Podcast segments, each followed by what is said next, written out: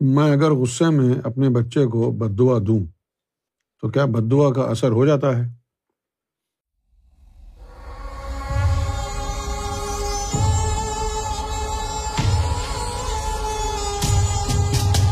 ماں جو ہوتی ہے نا، زیادہ تر مائیں، کچھ مائیں تو بڑی عجیب و غریب ہوتی ہیں۔ زیادہ تر مائیں، خاص طور پر انڈیا، پاکستان، بنگلہ دیش کی، ان کی زبان بہت چلتی ہے۔ ان کی بد دعائیں بھی جو ہے نا وہ ایسے ہی فریب ہے۔ دل سے نہیں دیتی۔ غصے میں آ کے دے دیا، تا تیرا یہ ہو جائے، تیرا وہ ہو جائے۔ اچھا پنجاب میں ایک میں نے چیز بڑی خوبصورت دیکھی، زبان میں صرف، بولنے میں۔ ہم تو کراچی میں کہتے تھے نا بدوا دینے کے لیے جا، تیرا بیڑا خرک ہو۔ میں پہلی دفعہ جب گجرا والا گیا، تو وہاں میں نے سنا کہ بدوا دیتے وقت کہتے ہیں، جا، تیرا بیڑا تر جائے۔ میں نے کہا جی یہ دعا دے رہے ہو یا بدوا دے رہے ہو؟ ہم تو کراچی میں کہتے ہیں نا جا تیرا بیڑا خرک ہو۔ وہ پنجاب میں شاید گجرا والا میں ہی ہوتا ہوگا صرف۔ یہ باقی علاقوں میں بھی ایسے بولتے ہیں۔ سیال کوٹ میں بھی ایسے بولتے ہیں۔ جا تیرا بیڑا تر جائے۔ میں نے کہا، یار، یہ بد دعا ہے یا دعا ہے؟ تو اچھا مطلب بد دعا ہی ہے، لیکن تھوڑا سا پولیٹیکلی کریکٹ ہو کر۔ جا تیرا بیڑا تر جائے۔ تو ماں کی بد دعائیں ایسی ہوتی ہیں۔ کیونکہ ماں کا یہ ماننا ہے کہ اولاد پر سب سے زیادہ حق ماں کا ہے۔ کیونکہ ماں نے اس کو نو مہینے جیب میں رکھا ہے، جیب میں کہہ رہا ہوں، پیٹ میں رکھا ہے۔ جیب میں ہی رکھتی ہیں اولاد کو آج کل کی ماں؟ کارڈ کی طرح؟ نہیں۔ تو میں نے اسے پال پوس کے بڑا کیا ہے۔ لہذا ماں کا یہ گمان ہے کہ سب سے زیادہ حق اسی کا ہے۔ اور ماں کے ذہن میں یہ بھی ہوتا ہے کہ اس کو مارنے کا بھی حق ہے۔ وہ مار سکتی ہے۔ میں ماں ہوں۔ تو ماں جو ہوتی ہے، وہ اپنی اولاد کو بھلے بد دعا دے دے، لیکن وہ دل سے نہیں دیتی۔ تو ماں کی بد دعا کے لیے آپ جو ہے، بس خبردار ہو جائیں کہ اس کا دل دکھایا ہے ہم نے۔ معافی مانگ لیں ماں سے۔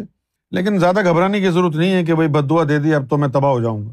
ماں دل سے کبھی بھی بد دعا نہیں دیتی۔ ایک آدھ ماں ہے ادھر ادھر جو دل سے بد دعائیں دے دیتی ہیں۔ لیکن وہ ماں وہ ہوتی ہے جو کسی مرشد کی صحیح غلام بھی نہیں ہے، جو کسی مرد مومن شوہر کی اچھی بیوی بھی نہیں ہے، جو اللہ سے پیار کرنے والی، اللہ کے رسول سے پیار کرنے والی بھی نہیں ہے۔ ایسی مائیں جو اندر سے، باہر سے کافرہ اور منافقہ ہوتی ہیں، تو ان کی بات اور ہے۔ لیکن جن کے دلوں میں خدا کا خوف ہوتا ہے، ایمان ہوتا ہے، نور ہوتا ہے، ایسی مائیں جو ہے، وہ کچھ بھی کہتے ہیں، اللہ تعالیٰ تو نیتوں کو دیکھتا ہے۔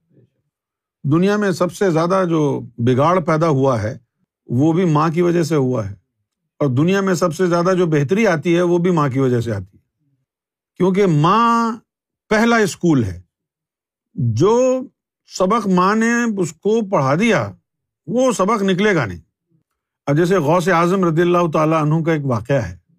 پہلے زمانوں میں، خاص طور پہ ان علاقوں میں، بغداد، عراق وغیرہ ٹرکی کا جو علاقہ ہے یہاں پر لوگ دین کی تعلیم حاصل کرنے کے لیے دور دراز کا سفر کرتے تھے۔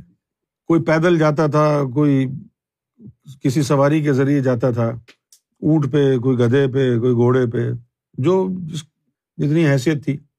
تو گیلان سے غوث اعظم جب بچ بچپن کی بات ہے یہ دین کی تعلیم کے لیے ان کو بغداد آنا تھا۔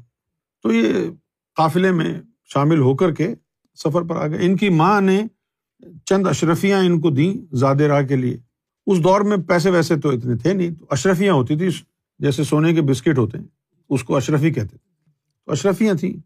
تو ان کی ماں نے بچپن سے ان کو یہ تاکید کی کہ بیٹا کبھی جھوٹ نہیں بولنا۔ اب جب یہ قافلے میں جا رہے تھے، تو وہ ڈاکو آ گئے۔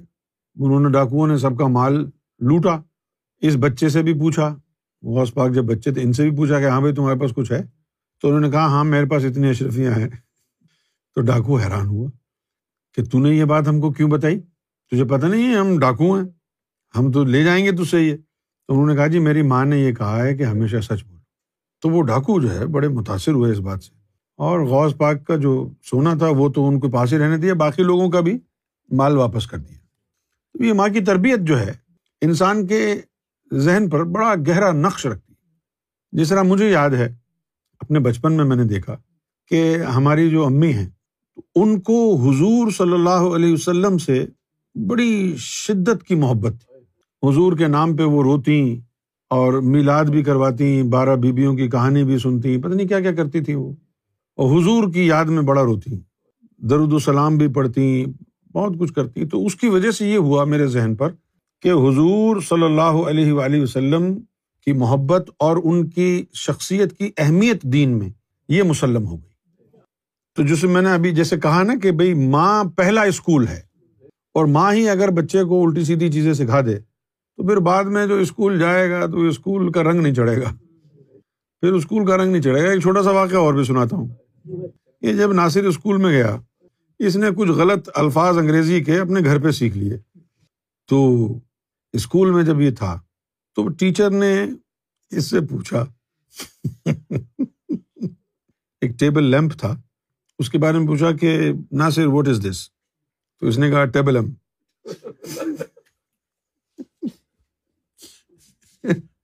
تو سارے بچے ہنسنے لگ گئے۔ تو یہ بےچارا بڑا پریشان ہوا کہ یہ ہنس کیوں رہے ٹیچر نے بتایا کہ اس کو کہتے ہیں ٹیبل لیمپ۔ تم جو کہہ رہے وہ غلط ہے۔ تو تب اس کو پتا چلا کہ اس کو یہ بولتے ہیں۔ اب اس کے اوپر تو سرکار کا کرم تھا کہ بعد میں بھی اسکول کا رنگ چڑھ گیا، چڑھنا نہیں چاہیے تھا۔ ماں کی تربیت، ماں کی آغوش، یہ انسان کے لیے بڑی ضروری ہے۔ اچھا ایک بات اور بھی میں نے سنی، سرکار کی بارگاہ سے سنی۔ ایک دفعہ سرکار نے فرمایا کہ آج کل کے جو بچے ہیں، ان بچوں کے دلوں میں ماں کی محبت نہیں ہے۔ تو میں نے، ظاہر ہے جی سرکار، بے شک۔ اور سرکار کو اس چیز سے بڑی چڑ ہے کہ بلا سمجھے آدمی جو ہے ہر بات پہ یس کہے۔ تو سرکار نے فرمایا کہ آج کے جو بچے ہیں، ان کے دل میں ماں کی محبت نہیں۔ تو میں نے فوراً کہا جی بے شک۔ سرکار نے فرمایا اچھا تم بتاؤ کیسے؟ پتا نہیں۔ سرکار نے فرمایا، اس کی وجہ یہ ہے۔ غور سے سننے کی بات ہے، یہ تھا خاص طور پر عورتوں کے لیے۔ سرکار نے فرمایا، اس کی وجہ یہ ہے کہ آج کل کی عورتیں اپنی اولاد کو پاؤڈر والا دودھ پلاتی ہیں۔ پہلے زمانے میں عورتیں اپنے چھاتی کا دودھ پلاتی تھی تو سرکار نے فرمایا کہ جب ماں اپنے بچے کو اپنا دودھ پلاتی ہے، تو اس دودھ میں ماں کی محبت بھی بچے میں داخل ہوتی ہے۔ میں نے بہت سی عورتوں کے بارے میں یہ جو ہے نا، خود ملاحظہ کیا ہے۔ ان کی اولاد ہوئی ہے جی ہماری تو خوبصورتی خراب ہو جائے گی، اس لیے اس کو جو ہے پاؤڈر والا ملک پلا دو۔ پھر ماں پھر وہ پاؤڈر والی محبت آئے گی، ماں کی محبت کدھر آئے گی؟ تو یہ عورتوں کو چاہیے کہ وہ اپنی اولاد کو اپنا دودھ پلائیں۔ اس کے اندر بہت زیادہ طاقت ہوتی ہے۔ اور روحانی پہلو اس کا کیا ہے؟ کہ اس دودھ کے ذریعے ہی ماں کی محبت بھی داخل ہوتی ہے۔ ماں کا ادب، ماں کی فرما برداری، ماں کی محبت۔